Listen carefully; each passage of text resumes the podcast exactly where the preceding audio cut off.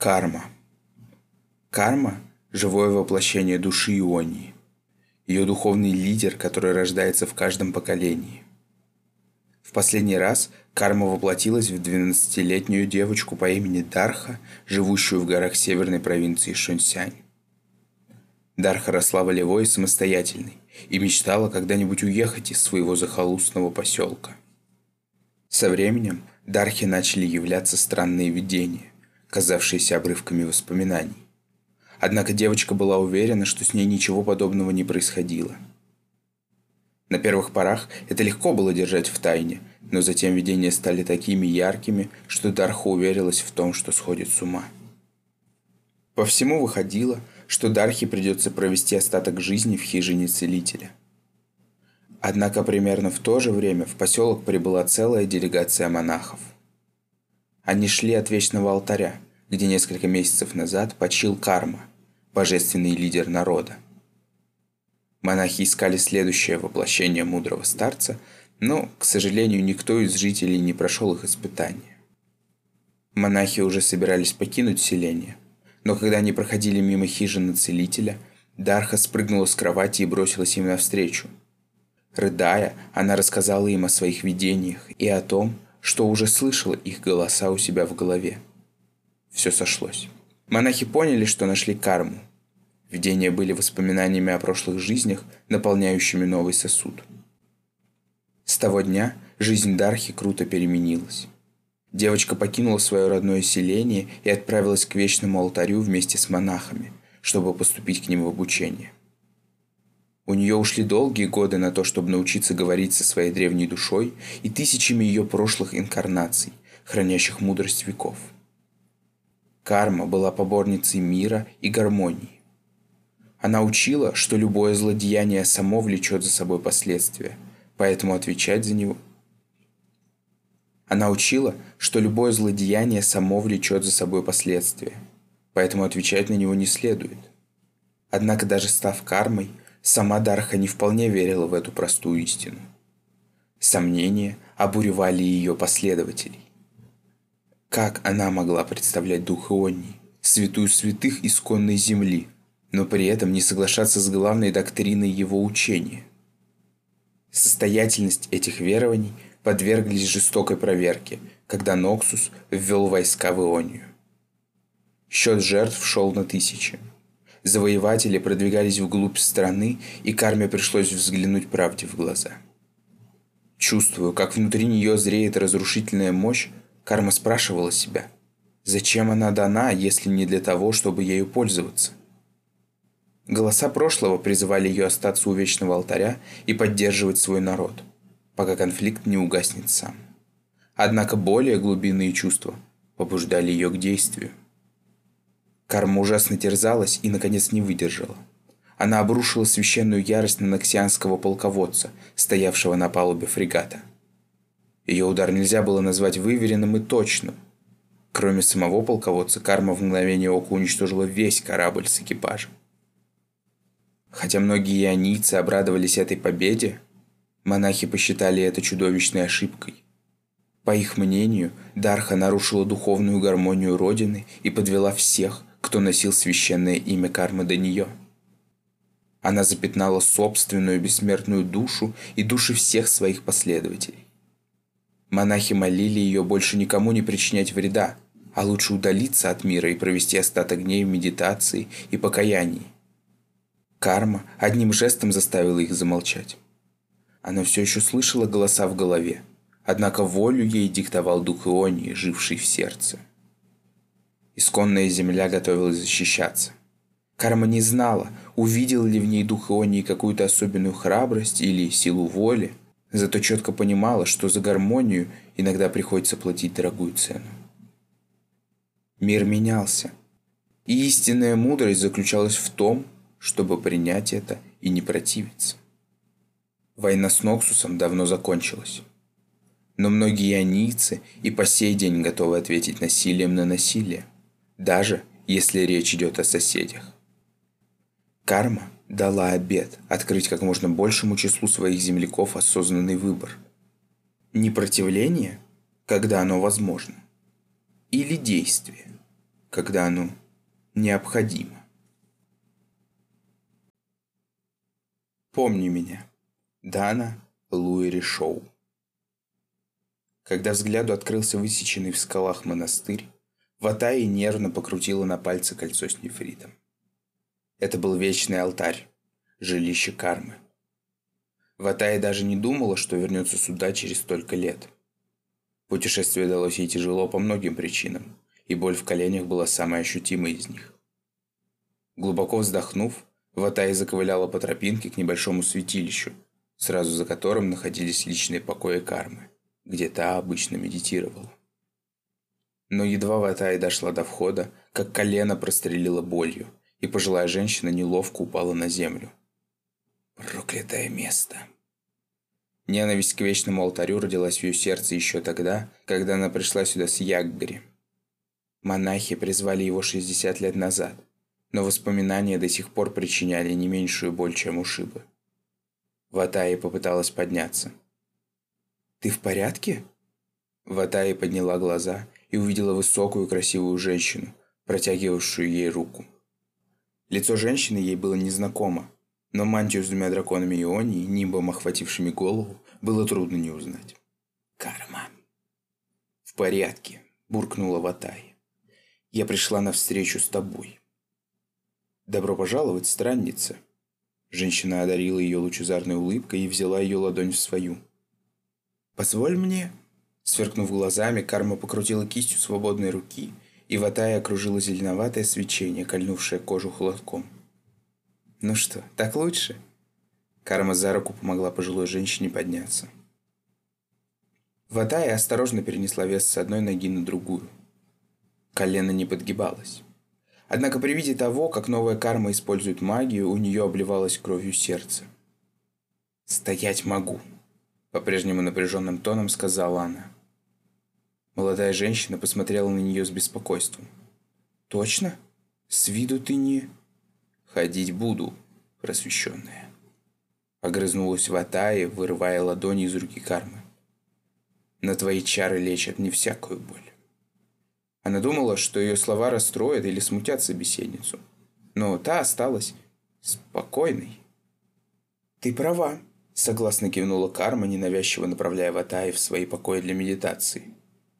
Горе мне излечить не под силу. Если у тебя кто-то погиб на войне, я могу лишь извиниться. Я уже долгие годы прошу прощения у всей страны за горечь утрат, вызванных моим решением противостоять, ответить Ноксусу ударом на удар.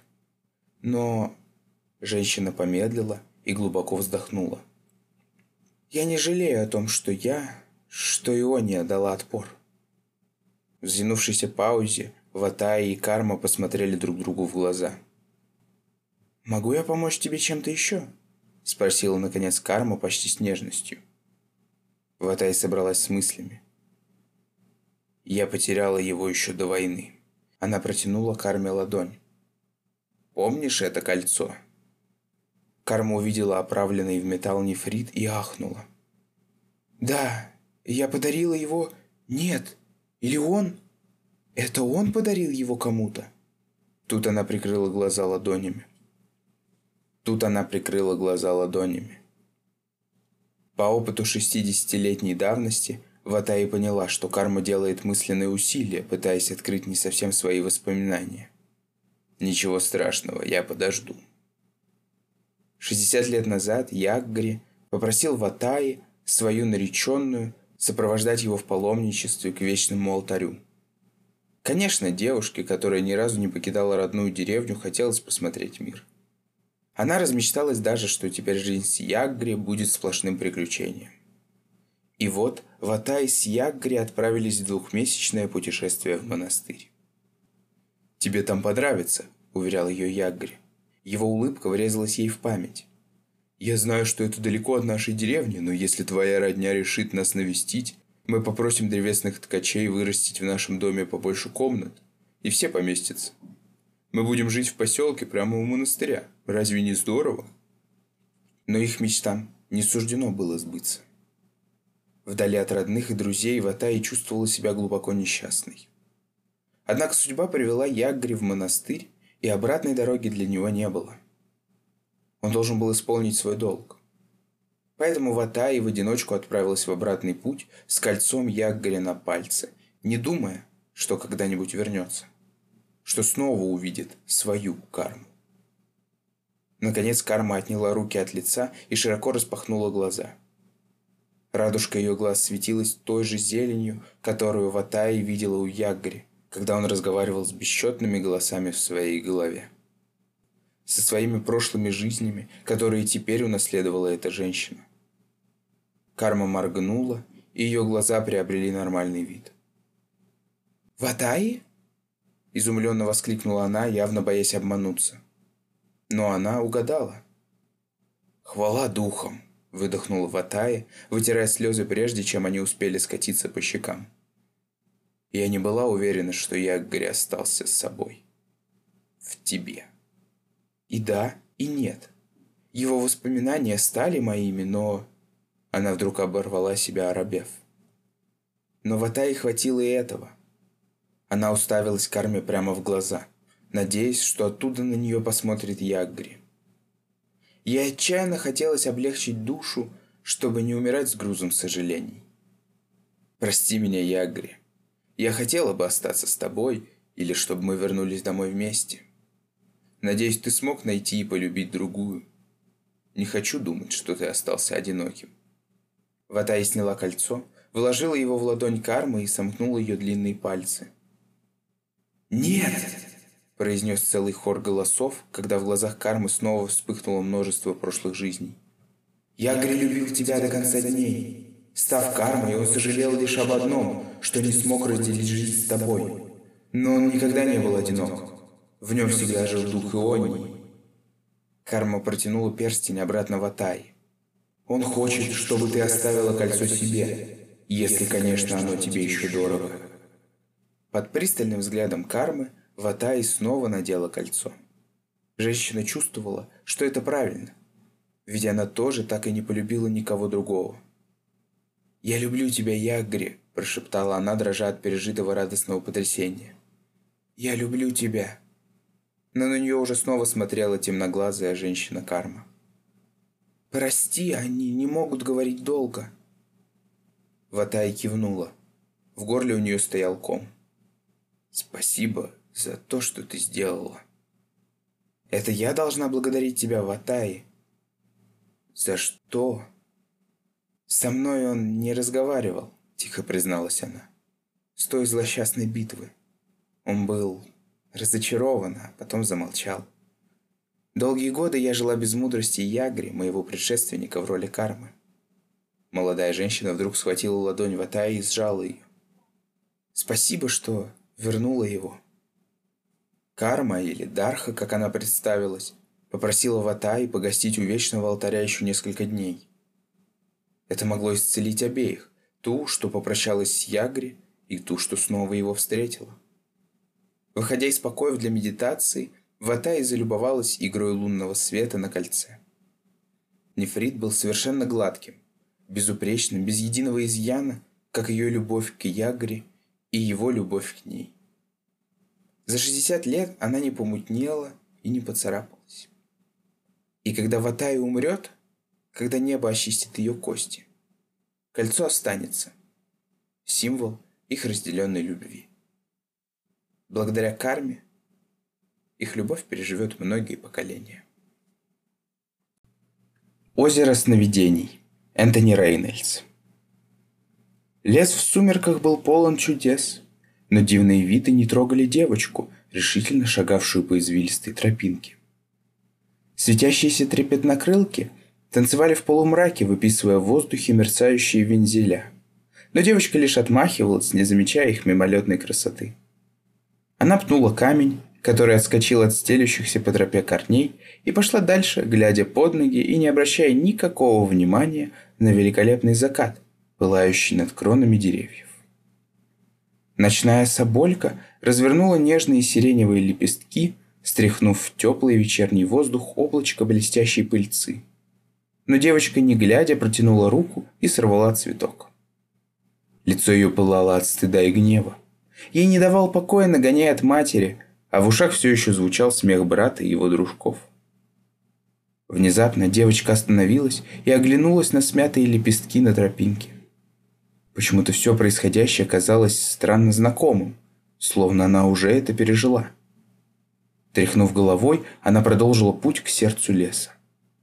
Наконец, тропа привела ее к священной призрачной иве. Ветви медленно шевелились, будто в толще воды. Подвешенные на них костяные трубочки издавали тихий и мелодичный звон. Хотя в ней все еще кипела ярость, девочка прикрыла глаза и заставила себя разжать кулаки. Сделала глубокий вдох, как учил старый наставник, чтобы избавиться от своего гнева. Что-то силой ударило ее по затылку.